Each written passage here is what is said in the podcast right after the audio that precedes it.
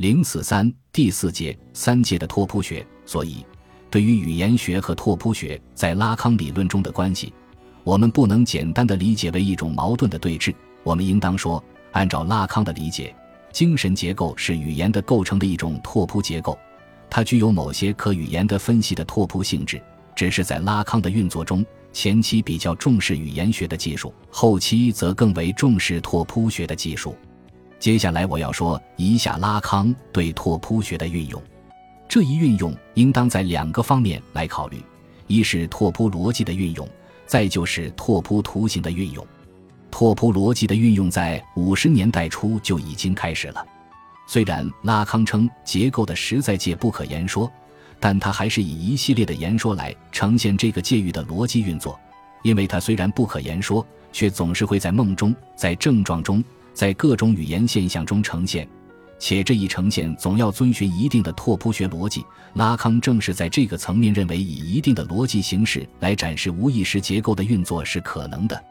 具体的说，在拉康的话语中，既然拓扑学主要涉及三界的交互运作。所以，其逻辑的运用往往是在一系列的三元组概念系统中展开，比如爱恨无知、需要、要求、欲望、想象的菲勒斯、象征的菲勒斯、实在的菲勒斯、孩子、母亲、父亲、挫折、剥夺、阉割、镜像的观看、想象的凝视、对象 A 的凝视、圆月他者、圆月胜于圆月等等。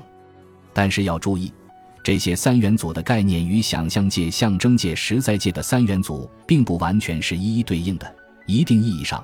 它们实际是三界交互作用，或是两两作用，或是三者共同作用的结果。有关这些三元组的逻辑阐述，在后面我们会经常遇到。至于拓扑图形的运用，是拉康教学的必要组成部分，也是他的拓扑学中最引起争议的部分。在研讨班的不同时期，拉康对拓扑图的运用也在不断变化。大体上。可以把它分为三个阶段，或者说三种类型。第一个阶段是五十年代，或者说圣安娜医院的时期，我把它称为图式阶段，主要包括 L 图、二图、欲望图等等。这些图示都是对主体的无意识结构及其运作的说明，所以三界的关系通常都可以嵌入其中来理解。比如 L 图就包含着想象界和象征界的关系，，R 图和欲望图则包含着想象界、象征界和实在界的关系。在这里，三界的运作主要呈现为两两作用，比如想象界与象征界之间，想象界与实在界之间，象征界与实在界之间。第二个阶段是六十年代或者说巴黎高师的时期，我把它称为曲面阶段，因为这个时期拉康运用的基本都是曲面拓扑，如莫比乌斯带、克莱因平、环形曲面、交叉帽等，它们实际都是结构的实在界的展示。拉康主要用它们来说明想象界和象征界对实在界的运作效果，说明无意识中不可象征化的创伤性内核的构成，所以他特别的强调了这些拓扑曲面的临床功能，强调了拓扑式的切割或切口的作用。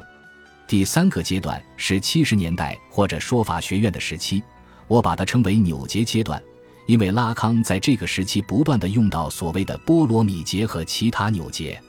他不仅经常和数学家朋友一起探讨扭结的问题，还自己在家里每天花大量的时间研究扭结，用绳子进行扭结变换，在纸上画各种复杂的扭结图形，并且在研讨班上给听众表演自己的操练，对扭结简直达到了痴迷的程度。比如，1975年底他访问美国的时候，在耶鲁大学、麻省理工大学等学校做巡回演讲，差不多每到一个地方都在讲他的扭结。又比如，在一九七八至一九七九年题为《拓扑学与时间》的第二十六期研讨班上，年迈的拉康干脆一言不发，只是在黑板上不断的画图，几乎达到了忘我的境界。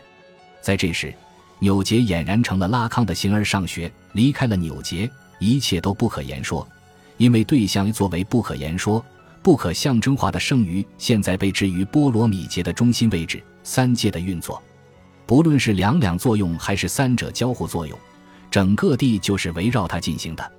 这表明，在这个时期，拉康对三界的关注转向了实在界在象征界和想象界的运作。由于实在界的坚持，象征的认同和想象的幻象必定要遭遇失败。最后一个问题，我们该怎么看待拉康的拓扑学？听说1975年他在美国的大学演示他的纽结时，连台下专事拓扑学的数学家们都听得一头雾水，根本不明白这个法国人在讲什么。在拉康研究者当中，对于他的拓扑学部分，有两种截然相反的态度：yes 或 no。持前一种态度的以拉康派分析家居多，他们甚至认为这是拉康对精神分析学的重大贡献。并且把拓扑学模型广泛运用于临床实践和人文社会科学研究，但更多的时候，这些运用都只是噱头，是他们在分析情境中重新置入权威主义和神秘主义的手段。持后一种态度的多为运用拉康理论的批评家和非拉康派的研究者，在他们看来，拉康的这些东西充其量只是智力冒险，除了把我们拖向伪科学的诱惑之外。其本身全无理论价值和临床价值，所以最好的办法就是置之不理，或者以奥卡姆剃刀的方式将其从拉康的理论整体中切割出去。毫无疑问，单从逻辑的角度说，拉康的拓扑学是一场智力游戏，因为他并不是在严格的数学意义上挪用拓扑学的方法与观念，他给自己找到的是一副行头，一个魔术道具。以让他的表演更具冲击力、更有晕眩的效果，但另一方面，因此而彻底置之不理，或是对他调侃、嘲弄几句就完事，似乎也失之草率。至少会对六十、七十年代拉康的研讨班造成一种强行的切割效果。很重要的一点在于，虽然拉康许多时候演示的拓扑变换不只是让别人不知所云，连他自己都可能说不出一个所以然。但有些时候，他们对他的理论还是有帮助的。他们也许不能给他的理论添加更多的东西，但却能有效地发挥在生产的作用。因为通过那些图形，你可以把他的许多思想以叠加的方式来重新组织。比如他的系列欲望图，那其实就是拉康自己在图形上进行的一次理论叠加游戏。在那里，你至少可以对他的文字表述中的缠绕的逻辑获得一个更为凝练、清晰的认识。所以。对于拉康的拓扑学，我们不要把它视作是一种理论，它不是一种理论，而是一种理论阐发技术，一种以纯粹的字符或书写形式。因为拉康觉得文字甚至言语容易引起想象性的移情，整体的却又不确定的传达其理论的手段。拉康想当然的以为，这种整体性可以使理论的传达达到更理想的效果。同时，其不确定性又可以避免人们对其理论做出单一的意义确定的解释。上面已经说到，对于拉康的拓扑学，必须结合其具体的理论与精神分析经验来理解。在他那里，同一个拓扑图形是可以有多重解释的。在下面，我将从拉康的三个拓扑十七个选出一个图形作为例子，尝试对它们进行解读。但需要说明的是，第一。我的解读将主要围绕三界的关系和交互作用来进行，即我所涉及的只是三界的拓扑学。第二，我所阅读的只是三界拓扑的逻辑，虽然必定要关联到理论内容的方面，但具体的论证细节暂时只能割舍掉。第一个时期，我选择阿尔图作为代表，这个图曾出现在1957至1958年的第五期研讨班上。并在论文《论精神病的一切可能疗法的一个初始问题》中有充分说明。需要交代的是，在拓扑数学中，并没有二图这样的拓扑图形，但这并不妨碍拉康称这是一种拓扑学，因为第一，这个图形可以用来说明主体在三界秩序中的位置性，是对主体之存在的一种位置描述；第二，所谓三界的拓扑学，实际就是结构以拓扑学方式在主体身上的运作，就是说。这里面有一种拓扑学逻辑在发挥作用，许多人把 R 图理解成是 L 图的扩展，这其实是一个误解。虽然拉康对他的 L 图有过多种解释，但这些解释基本都是围绕主体与自我、主体与他者、言语与语言这些结构关系进行的。从三界的角度说，它呈现的是想象界与象征界的关系，而二图要呈现的是三界的关系。是结构的三重介与在主体那里的某种共时态运作。严格的说，拉康是把省略了实在界的 L 图叠加到了二图中，而不是用 L 图扩展出了二图，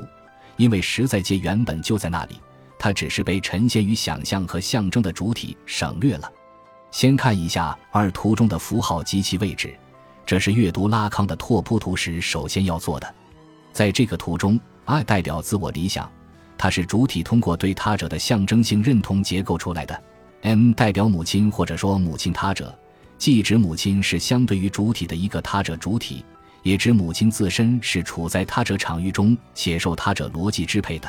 P 代表父之名，即父亲功能所在的位置。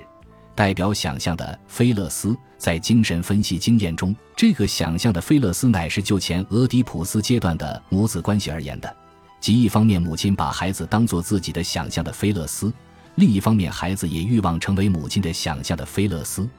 所以也是主体 S 所处的位置。至于 I 和 M，代表自恋关系的两个想象的像，即镜像和自我，它们与 A 和 A P A 形成呼应。后两者也分别代表镜像和自我。那么，I 和 M，A 和 P A 如何区分呢？拉康并没有给出解释。我们大约可以这样来理解：前两者描述的是自我在想象界的想象性认同，后两者描述的是主体在象征界的象征性认同。这一认同因为是想象界和象征界的交互作用，所以有 M 与 A，I 与 A P A 的对应。再看一下二图的构成。它由三个图形构成，两个三角形和一个梯形。M 所构成的三角形标示的是想象界，代表前俄狄浦斯阶段婴儿母亲菲勒斯构成的想象的三角关系，E 代表主体 S 的原初认同，即主体通过把自己想象为母亲的菲勒斯来构形其理想自我的形象。Imp 所构成的三角形标示的是象征界，代表俄狄浦斯阶段儿童母亲父亲象征的三角关系。代表自我理想在象征界的构成，或者说主体的象征性认同。这一认同之根本乃是对父亲之位的认同，是对处在大他者位置的父亲功能的认同。最后，由 M M 构成的梯形标示的是实在界。构成想象界的两条边和 M 是虚线，表示想象界中的镜像或自我都是一种想象性的存在。